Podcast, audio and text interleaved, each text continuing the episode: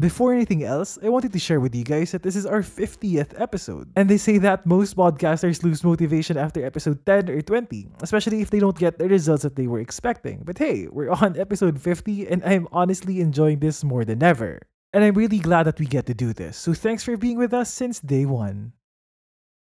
There's recently been a lot of buzz around this platform called OnlyFans. Well, mostly because it involves a lot of R18 stuff. If you have no idea what OnlyFans is, it's basically a platform where creators sell original content, typically of the pornographic variety. These creators are mostly influencers, aka generally more attractive people with a big social audience. And these creators use OnlyFans to sell revealing and risky content. The site's tagline is Make Your Influence Pay, because these influencers have been using OnlyFans as a way to monetize their influence. These influencers slash creators upload photos and videos that are protected by a paywall, and to gain access to these, a user must pay a monthly subscription fee that ranges anywhere between $5 and $50. And the price of these types types of content depends, of course, on the um, shall I say, activity that the influencer is doing in the photo or video. So you'll actually see a lot of them posting bathroom selfies that their parents would never approve of, and even go as far as explicit self-entertainment, and even baby development activities. Just a heads up, OnlyFans is in the business of something that's sexual in nature, so if that makes you uncomfortable, you can just skip this episode. But trust me when I say that I actually spent a lot of time trying to make this episode as clean as possible, mostly by the use of creative alternate terms. And I actually think that I said more curse words in our previous brand disaster episodes than this one, so yeah, it's all up to you. Hey everyone, this is Chris Garin, and if you're new here, welcome to Brand Origins, where I talk about the stories behind the world's most valuable brands. Just wanted you to know that we have a YouTube channel where we upload the video versions of these episodes, so please subscribe. And we're also quite active on Facebook, Instagram, and Twitter, so please follow us there as well.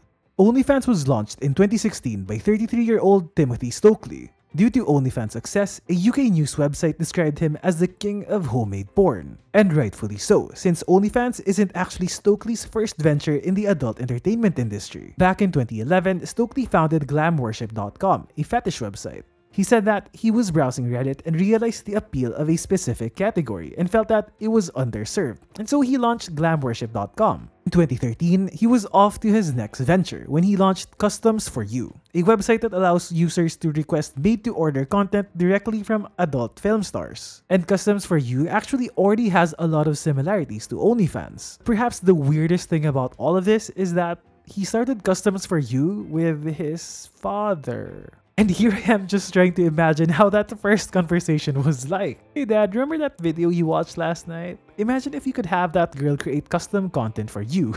And his dad was like, oh man, that would be so cool. I don't know, it's just weird thinking about that initial pitch. But I guess that's a thing with the Stokelys because OnlyFans is also a family business as well. Stokely is the CEO, his brother is the chief operating officer, and his dad was the director. Stokely came up with the idea of OnlyFans when he learned about the prevalence of adult entertainers selling under the table services, and they would be using Instagram to post photos and videos to promote themselves. Then Instagram has been cracking down on content that has nudity or are pornographic in nature, and so Stokely had a light bulb moment. Why not create a platform that allows these entertainers to conveniently and securely monetize their content. OnlyFans would be like a social media platform with a feed, similar to that of Instagram and Twitter, except that fans are required to pay a monthly subscription to view the content of these entertainers. And if they are willing to pay more, they could unlock paywalls for even more valuable services. So in a way, OnlyFans basically solved an existing problem. The company used to be fully owned by the Stokely family until American investor Leonid Radvinsky acquired 75% of the company. Radvinsky owns one of the world's biggest webcam sites, MyFreeCams, and I can assure you that this is definitely the first time I've heard of this company.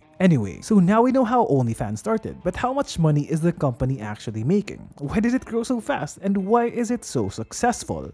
Well, first, let's talk about how OnlyFans works. Basically, to get access to creators who are generally influencers or adult entertainers, fans have to pay a subscription fee. Subscription fees typically range from as low as $5 to as high as $50 per month. OnlyFans gets 20% and the creators take 80% of the cut. What makes the site even more appealing for fans are exclusive content. Since fans can interact directly with creators via direct message, these fans can make special requests, and creators ask these fans to pay for these requests through tips. But interestingly, most of these special requests aren't actually for explicit content. According to an article from Vice, one creator shares how a lot of her regulars are now asking for more time to be able to talk to her. And that's where the value of OnlyFans comes in. Men have access to adult films for free, yet they still go to OnlyFans because of the personalized intimacy. A creator shared how her regulars who pay for the top tier packages she offers actually just want to spend more time with her. I guess there's appeal to actually getting to know someone they've just seen in a video or a magazine. And that creator from the Vice article said that most of them are functioning as some type of online naked therapist, which is actually kinda sad. She said that there are a lot of lonely men out there who are craving for this connection, and a lot of these men are struggling with their mental health, and so this serves as their way of somehow recovering. And I guess that's where the magic of OnlyFans business model comes in, because people would pay whatever it costs to get that emotional connection, especially when your mental health is not necessarily in the best state. And that's why the platform has thrived. Once in a while, you'll see an article about a certain adult entertainer or influencer making serious money through OnlyFans. For instance, the top creator from the UK, Danny Hardwood. Danny Hardwood. She shared how she made around 29,000 pounds in one month and 52,000 pounds in the next one. And most recently, Hollywood actress Bella Thorne made over a million dollars after just a day with her OnlyFans account.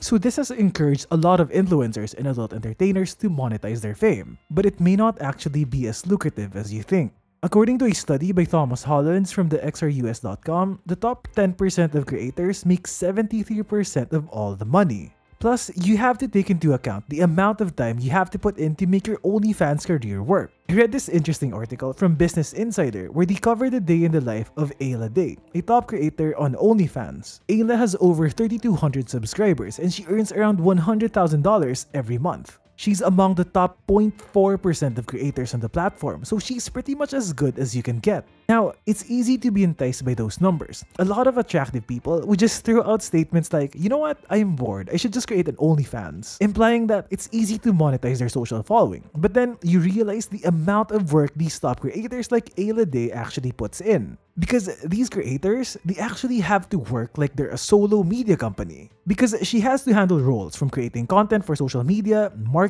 finances, video editing, copywriting, basically everything. So Ayla describes how her day goes. Her day starts around 10 in the morning. She checks her OnlyFans account to see how much she's earned, as well as checking her social media accounts. All her posts are scheduled, so she uses a social media scheduling app and she prepares like 200 posts that will be posted over the next few months. She's also in this Telegram group where she and like 83 other OnlyFans creators exchange tips and advice on what each one is doing differently that might help them do better. And then she films a short video called the Naked Morning Coffee Chat, where she talks about her thoughts. This is her way of forming a better connection with her subscribers. Then after lunch, she shoots video content, which takes a lot of time because of all the preparation involved makeup, wardrobe changes. So, yeah, this one takes a while. And then around 7 in the evening, she edits her videos. So that whole full-length adult film she filmed earlier, she edits these and optimizes them for the different social media platforms. Like she'll make 30-second teasers for her OnlyFans account and have a longer version sent directly to her subscribers. She also has to take a couple of good photos and GIFs to be posted on Twitter and Reddit to function as ads that will hopefully turn into more OnlyFans subscribers. Before the day ends, she schedules tweets on Twitter and monitors her other social media accounts. Another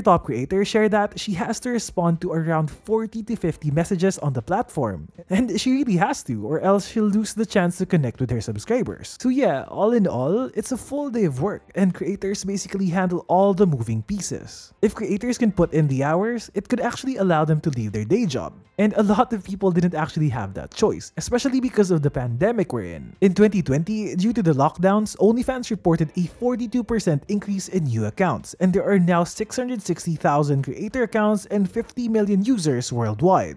OnlyFans reported that the company drew in revenues of more than $1.2 billion, paying around $950 million to creators.